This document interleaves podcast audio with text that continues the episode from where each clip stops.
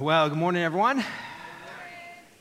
Uh, so glad to be here with you this morning. I'm Mike Rutledge. I'm the Director of Arts here at K2. And before we talk about any of what just happened there, uh, I have to answer one question that's on many of your brains that you will not be able to engage until you know. And the answer is uranium. Okay? If you don't know what I'm talking about, don't worry about it. It's going to be fine. But you may need that in 10 minutes when you go, oh, that's what he means, okay? Uh, so I, I do want to say that I'm, I'm really excited about being here with you this morning and uh, sharing uh, with you. And as you watch this video, there are plenty of opinions uh, on the right way to parent. Those are some opinions.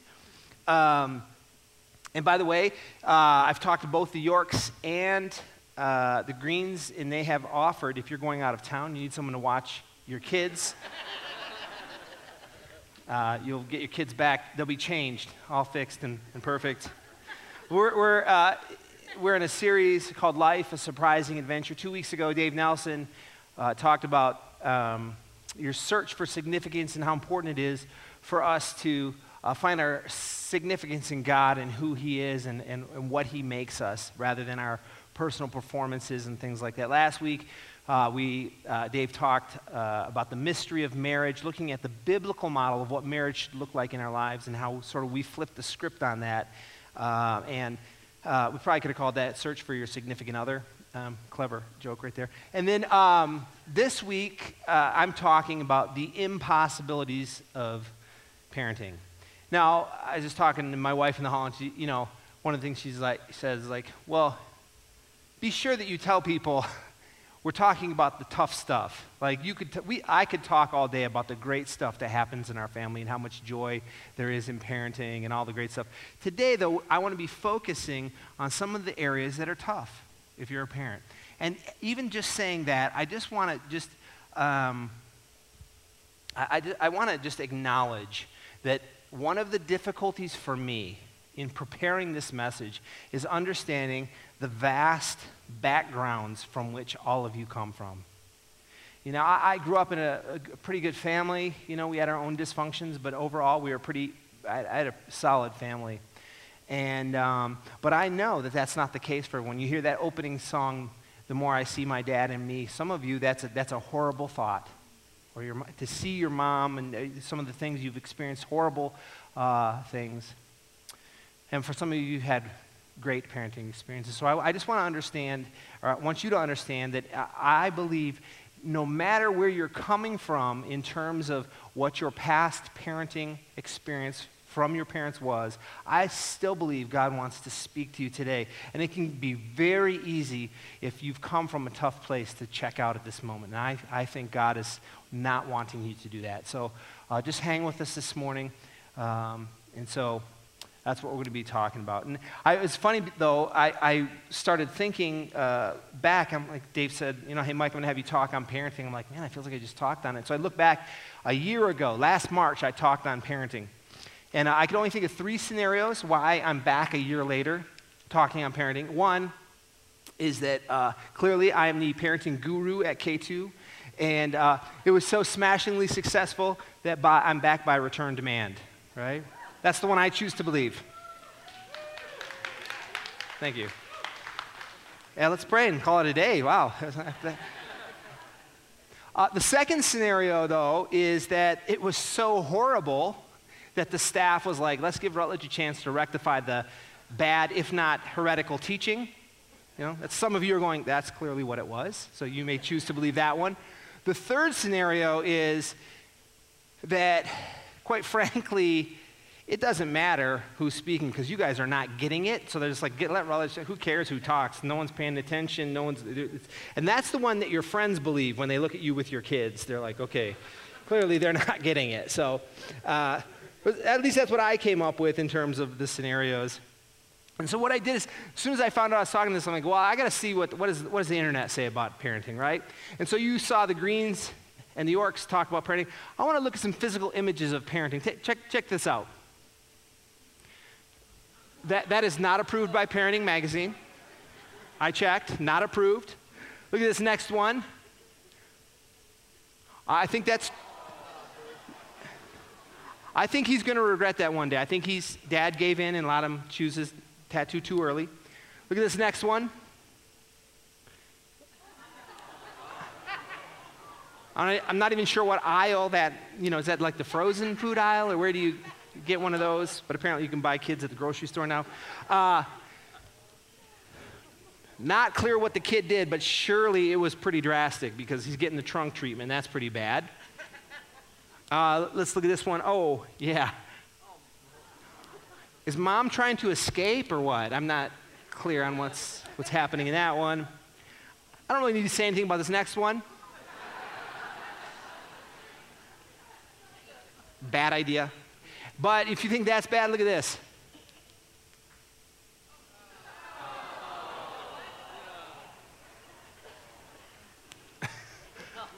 France. Oh. All right.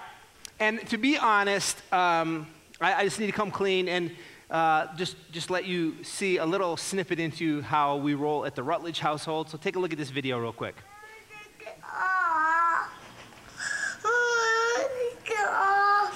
what happened? Why did you put it on again? You didn't like it when it happened last week. Why do you not gonna do it again?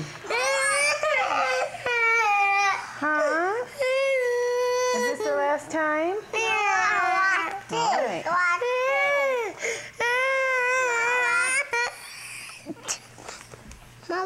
Okay. So, just before you judge, um, just hang on before you judge. I, you know, we watch America's Funniest Videos, and I'm like, I'm like, seriously, who tapes their kids? Well, apparently we do. But um, that was like the 50. That, that, that's like a repeated thing that had been happening, and so we felt like at some point you got to capture that.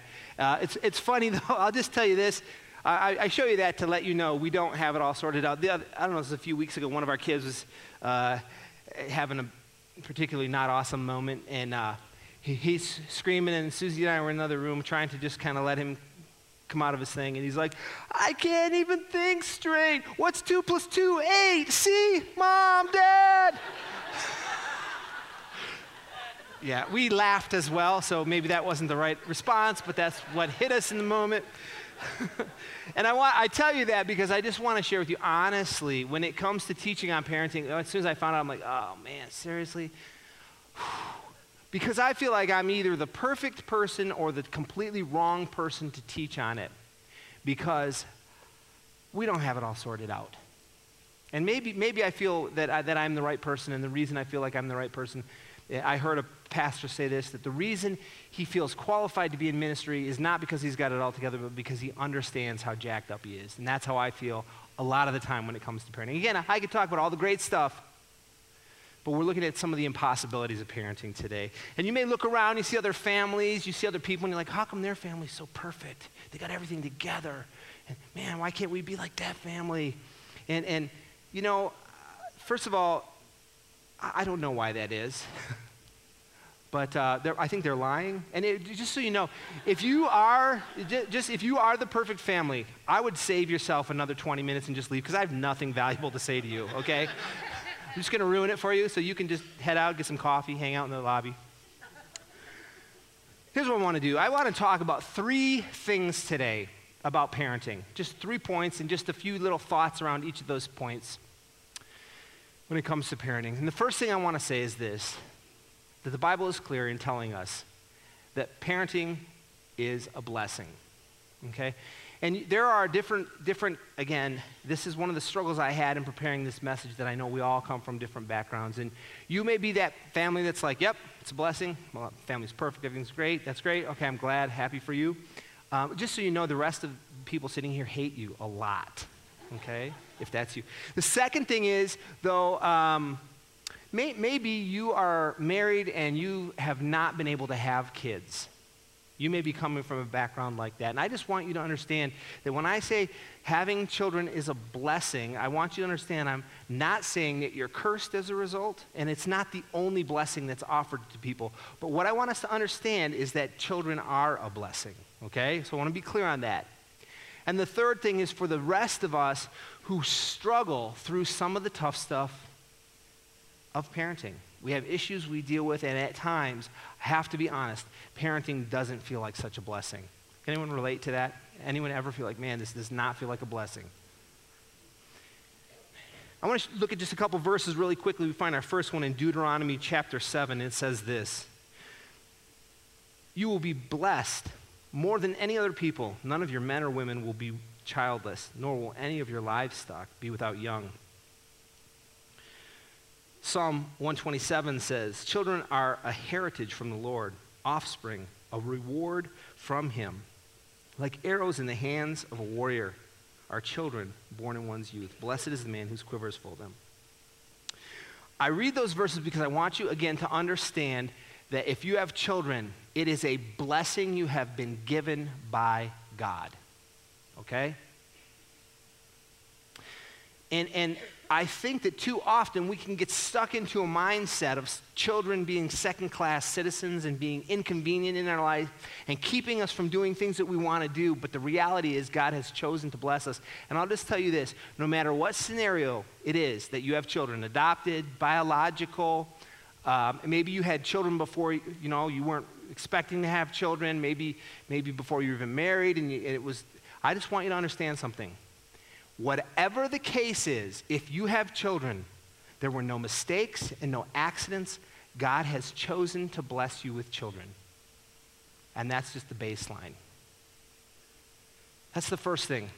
And I'll just tell you this too no matter what, cat, you know, if you're an empty nester, or if you don't have kids, if you're single, if you do have kids, eh, there, you can partake in the blessing of families. I'll just tell you this. Uh, you, Steve Andrews is the pastor at Kensington Community Church out in Troy, uh, Michigan, and we, a lot of us moved out here to start K2 from that church. And I was talking to him one time when we still lived out there, and he was saying, Mike, you know, I have people who come and visit me, you know, these important people from all around the country and all around the world, and they'll talk to me and they'll share all these important godly things. And, and um, as they're sharing stuff, uh, one, t- one time I was my kids were talking, and, I, and, we are all in the room. My kids were talking to him, and as soon as my kids finished, he's like, "Okay, Steve," and just kind of shifted gears and just boom. Couldn't, didn't really have time for that. And he said, "Mike, I got to tell you something. A guy who doesn't have time for my kids, I don't have time for." And I want, I want you to understand that you can partake in the blessing of a family. And if you want to bless me, I'll just tell you this. If you want to bless me and my wife, bless my children. I can think of people in my life, specifically, I have Mike White, a friend of mine, who came over and spent countless hours, just no charge, just tutoring my, my son in math. Katie Smith, who calls up and she says, Hey, Natalie, let's, let's go, you know, let's go get some coffee and hang out a little bit and kind of being that person who's further down the road, an adult who's living out a godly lifestyle. You want to know what a blessing is? To a parent, it's that. And I could go down the list, but I'd lose all my time in speaking, naming all the people who've poured into my kids and blessed myself and my wife. Don't miss that opportunity. The second thing, though, is with blessing comes responsibility. The Bible says, He who's been given much, much is required or expected. And that's called stewardship. So, understanding that our children were given to us as a blessing, we now have the responsibility. And just a few things about what that responsibility looks like. The first thing is that we're called to teach our children. Look at Deuteronomy chapter 6. And these words that I commanded you today shall be on your heart. You shall teach them diligently to your children, and you shall talk of them when you sit in your house, and when you walk by the way, and when you lie down, and when you rise. Really interesting that when you talk about teaching, you think of that traditional model, right? You probably thought about how I can tell you what to do when you do these right things. But what I want you to hear is a quote that you've probably heard many times Children learn more from what you are than what you teach with your mouth. Another way of saying it is be the change you want to see. You ever had those moments where you're like, why don't you stop yelling? You're always yelling. Got to be a solution to this somehow, right? See, and, and in that opening song, for better or worse, on a regular basis, you see behaviors that are in your life that are the result of your parents. Sometimes good, sometimes not so good. And I just think one of the things I just want, I, I just, my, again, my wife is just like, Mike, just make sure you remind people, even your parents were just people like you who struggled. I mean, you, you have to get a marriage certificate to get married to have kids, you just have kids. There's no training required, right? So just understanding that. The second thing, not only, not only do you, are we, oh, and I want to say this. Uh, here's the thing. That verse about teaching your children, it does, it, it, listen to the language. You shall teach them, teach diligently when you sit in your house, when you walk by the way, and when you lie down when you rise. What is he saying? He's saying exactly that. Be the change you want to see when you're walking around, when you're talking with your kids, when you're hanging around the dinner table, when you're talking, be what you'd like to see your kids because that's really what's going to impact their life. Who you are is who they will become. That's teaching. Second thing, not only do, are we called to teach our kids, we're called to guide our children.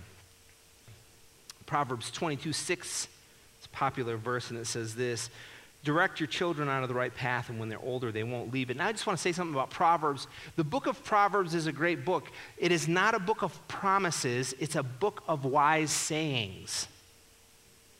Okay? So it's not saying if you do this, then absolutely 100% of the time this will happen. It's a book that says, here's some wise advice. You should really pay attention to this. And if you do these things, you're really increasing the odds of these, these uh, results.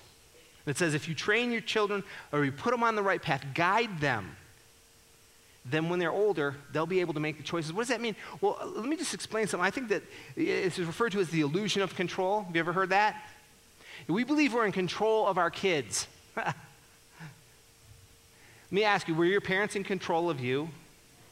Right. Could, you, could they keep you from making decisions you really wanted? No, you, no the end of the day, our job isn't to make decisions for our kids or control the decisions the kids make, but to help them learn how to make good decisions, show them what are good decisions, and then let them live by the consequences of their choices, for better and worse. At some point, if you're teaching your kid to ride a bike and you're holding on to the seat, you got to let go. Because as long as you're holding on to the seat, they're not riding the bike on their own. And the same is true with parenting. We've got to guide them, not control them because they don't learn how to make good choices that way. Uh, the third thing about the responsibility that comes with parenting is that we've got to encourage our children. I'll tell you, just, I'll tell you one thing that um, when I was playing, uh, I think it was sixth grade, I, I played basketball. That's when I really started playing basketball on a, on a school team. And uh, I remember we had this game, and it went into overtime. It was a really fun game. And I don't even remember if we won or lost. Um, but I remember after, after the game, my dad came up to me and he said, Michael, and he, he's a hockey player, so he had no clue about basketball. And he says, Michael, that's how he talks. Michael, I just want you to know, I watched the game, and when you moved the ball from one hand to the other, that was something. I remember that to this day. And I went on to play through high school, through college. I played two years in Germany, and then I went on to the pros for four years too. That's not true. Anyway, that would that have been a great story though, wouldn't it? I did. I played through college. But anyway, the point is, I was talking to Jack Wilson, who's a, a, psychologist, a sports psychologist, and he says this. He says, "You know what? The most effective thing you can say to your kids when it comes to coaching and encouragement, when they're done, I really enjoyed watching you play today." Best benefit, long term effect you can have is by saying, I really enjoyed watching you play. Encourage your kids. There's an interesting verse. You find it in Colossians chapter 3 and a parallel verse in Ephesians chapter 4. And it says this Fathers, do not embitter your children, or they will become discouraged. Don't correct them all the time. Don't, and the word embitter is kind of interesting. The, the uh, Ephesians passage says, Don't provoke to anger by the way you treat them discourage them.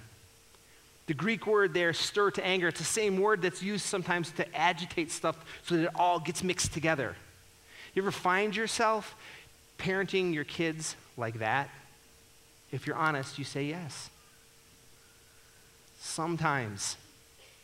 And examples of that sarcasm, taunting, teasing. And I have to struggle with this because I can be a pretty sarcastic person. And you know what the problem with sarcasm is? It's 75% humor, 25% truth.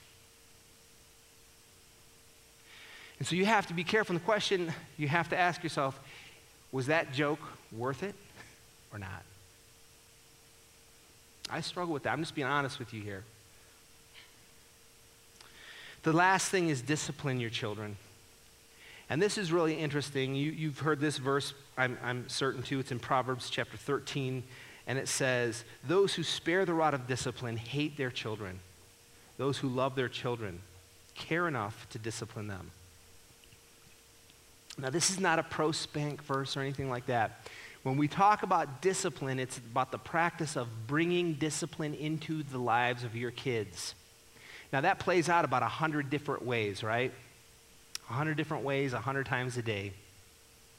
But I want to look at something that I think is pretty significant because generally we'll have a tendency to be really good at the encouraging and the guiding and the caring, but maybe not so great at the discipline, or great at the discipline and not so good at the encouraging. And I think that what God is calling us to do is be good at all of it. And in a serious way, I want to show you something. I'm going to read a passage in, in Genesis chapter 4. But before I do, I, I think that this is a great example of this next passage that I want to, talk about. Bummer of a birthmark, Hal.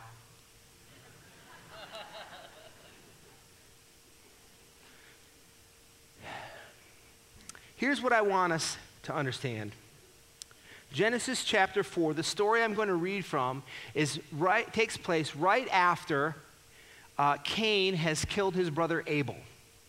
All right? We're four chapters into the Bible. We've already got a murder.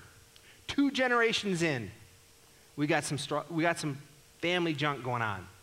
And what happened is Abel gave a sacrifice that was more pleasing to God, it says. Now, I'm not going to go into all of the details on that. That's a whole different message. But what happened is Cain became jealous to the point that he said, I'm, This guy I'm done with. Done with him. He kills him. And God comes to him and talks to him. And this is what he says What have you done? Your brother's blood cries out to me from the ground.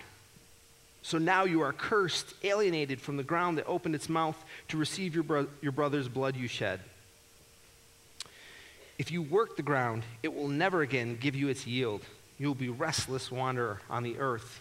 But Cain answered the Lord, My punishment is too great. Did you ever hear that from your kids? My punishment is too great. Since you are banishing me today from the soil, I must hide myself from your presence and become a restless wanderer on the earth. Whoever finds me will kill me. Then the Lord replied to him, In that case, whoever kills Cain will suffer vengeance seven times over. And he placed the mark on Cain so that whoever found him would not kill him. Then Cain went out. Uh, Cain went out from the Lord's presence and lived in the land of Nod, east of Eden. I want to just point out a couple things. First of all, he, he says the punishment is too great. He, he does something wrong, and God comes in and says, okay, here's, here's, here's how it's going to roll out. And then Cain's response is, no, don't send me away. Why? Because people are going to see me and they're going to kill me. I want you to understand what he's thinking is, you see, people act like I'm thinking. When they get jealous, they're going to kill me just like I did. And God, in his graciousness, is trying to help Cain understand no, that's not natural. I'm trying to help you understand your thinking process is wrong. That's what we do as parents. Help our kids understand that what they're thinking is right isn't always right. And then he says, I'm going to send you out. You got to go on your own. Whoever's, they're going to kill me. And, and then he says this I'm going to put a mark on you. Oh, man, can you believe the marks we put on our kids as we grow? Listen, that mark that God put on Cain was a mark of protection. Because he says, whoever sees, whoever kills you, someone kills you, seven times vengeance on him. And here's what I'm going to do to make it clear I'm putting that bummer of a birthmark, Hal, I'm putting that on you so that people can see you and know, don't mess, he's my kid. But we all too often feel like discipline is a negative experience. But the reality is, it's the most gracious thing we can do. And I want to look at another passage here in, the Old Testament. It's the story of Eli. And Eli was a, Eli was a uh, priest. And at the time that he was a priest, uh, Hannah was a mother who didn't have a child. She had no children. And so she, she uh, was praying to God and she went to the temple and she prayed to the point where she was just weeping so bitterly, words couldn't even come out of her mouth, but her mouth was moving. And Eli sees her and he's like, You're drunk, ma'am. You can't, this is not cool. And she's not, I'm not drunk. I'm brokenhearted. I want a child. And so Eli prays a blessing over Hannah, and guess what happens? She has a child, and that child is Samuel. And as part of the blessing, she says, I'm going to allow my child to be raised in the temple by you, Eli. And so Eli becomes the surrogate father of Samuel. Here's the backside of the story, though, that Eli already has two other kids, Hophni and Phineas. Bad dudes, evil, wicked. They were also priests under Eli's leadership and they embezzled money and they used their position to, to force people to give them things and do things that they, that they shouldn't have done. Guess what Eli did about that? Nada. He didn't do anything about it. He didn't discipline his kids. I'm going to read this passage in 1 Samuel chapter 3. And here's what happens. Let me just one other thing. So, so Samuel is, is in, the, in the temple sleeping, and he hears a voice, and he thinks it's Eli. And so Eli gets up and runs into, to, or um, he thinks it's Eli. So Samuel gets up and runs into Eli, and he says, Hey, did you call me? And he's like, No, I didn't call you. This happens a few times. He keeps coming back, and he's like, No, I didn't call you. Finally, he comes back, and Eli says, Listen, I think God is trying to talk to you. And the next time you hear the voice, what you're going to say is, Speak to me, God. I want to listen. I want to hear what you have to say. Sure enough, he hears the voice again. He says, Okay, speak to me. And I want you to hear what he says to the child, the blessing. He says, Then the Lord said to Samuel, I'm about to do a shocking thing in Israel. I'm going to carry out all my threats against Eli and his family from beginning to end. I have warned him that judgment is coming from upon his family forever because his sons are blaspheming God. Stop there for a second. I read something like that and I'm like, oh no sometimes my kids aren't so awesome. And the first time I read that, I actually got quite anxious. Like, I'm trying my best, but they don't always listen and they don't always do the right thing, and neither do I, as a matter of fact. But I'm trying. But here's what's cool about this, and I keep reading, and it says this because his sons are blaspheming God, and it goes on to say, and he hasn't disciplined them. So I have vowed that the sins of Eli and his sons will never be forgiven by sacrifices and offerings. See, when I first read that, I'm like, you know, you hear about sins of the father. Well, we generationally pass bad stuff on to our kids because of our behaviors. And I'm like, oh, now I get sins of the son too, right? So they pass up. No, that's not what's happening. What's happening in this passage is that Eli is refusing to do what he's supposed to do as a parent, as leader of Israel, and discipline his children. He won't do it, and he's judged for that. And Hophni and Phineas are judged based on their wickedness. And to make this, to close out the story, the three of them separately die on the same day as a result of the judgment. When we don't discipline our children, we don't do a service to them. It's a very gracious thing we can do. The last thing I want to just share with you about responsibility is that we have an opportunity to model Christ to our children. We have the responsibility of modeling Christ to our children.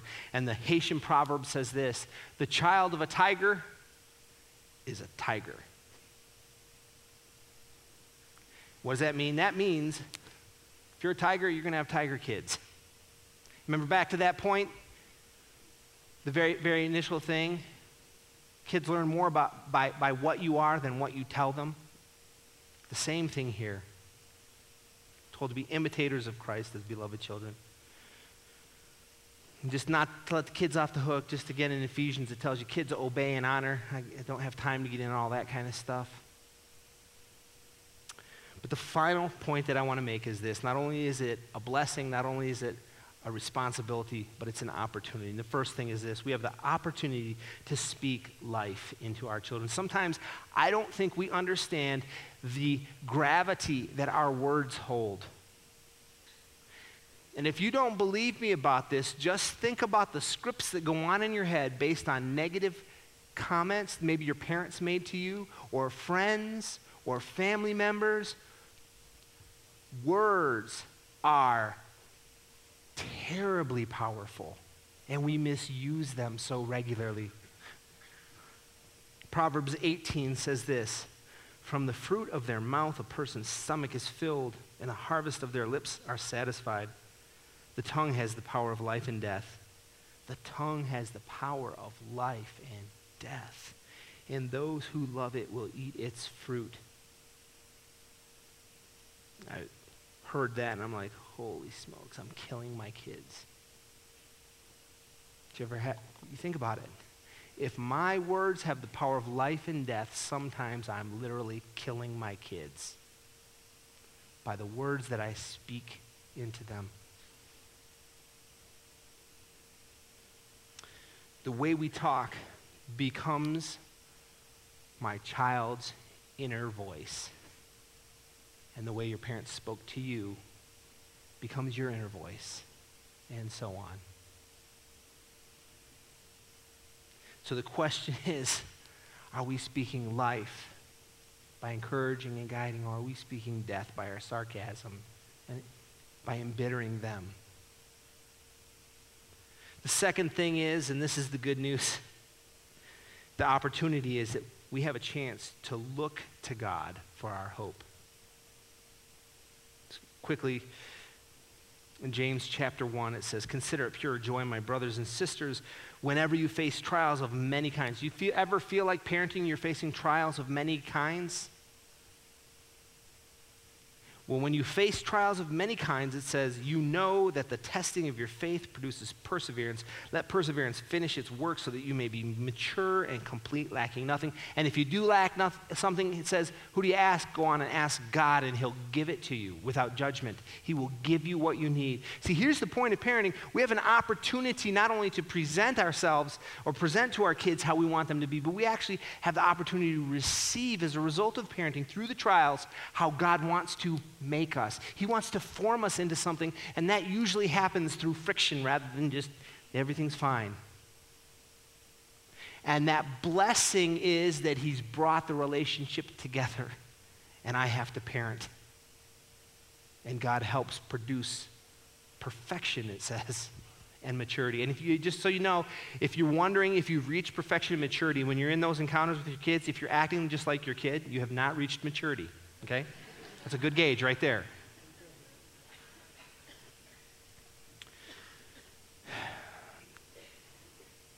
Here's the last thing, and I'm going to invite the band to come forward as we close out and transition into some musical worship here. It's an opportunity to speak life into our kids, it's an opportunity to put trust in God, but it's also an opportunity to receive forgiveness and healing. It says this that if we confess our sins, you guys may know this, if we confess our sins, He is faithful and just to forgive us our sins. Whew. But I want to read another verse. This is something that hit me this week, and I'm like, holy moly.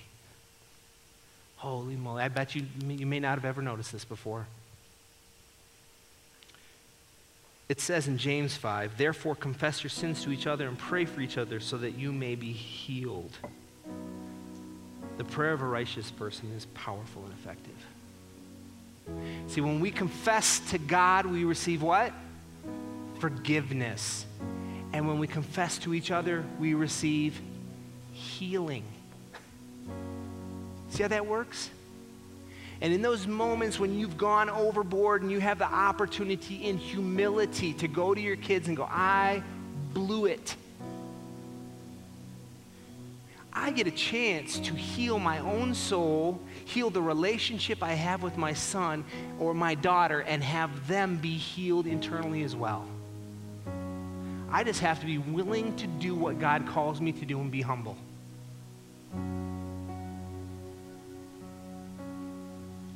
And I just want you to know this is a relational dynamic, not just a parenting dynamic.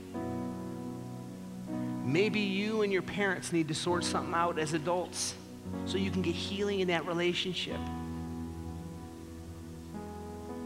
Maybe you and your kids need to sort something out so you can get healing in that relationship. God forgives you, but the healing comes when you confess to each other.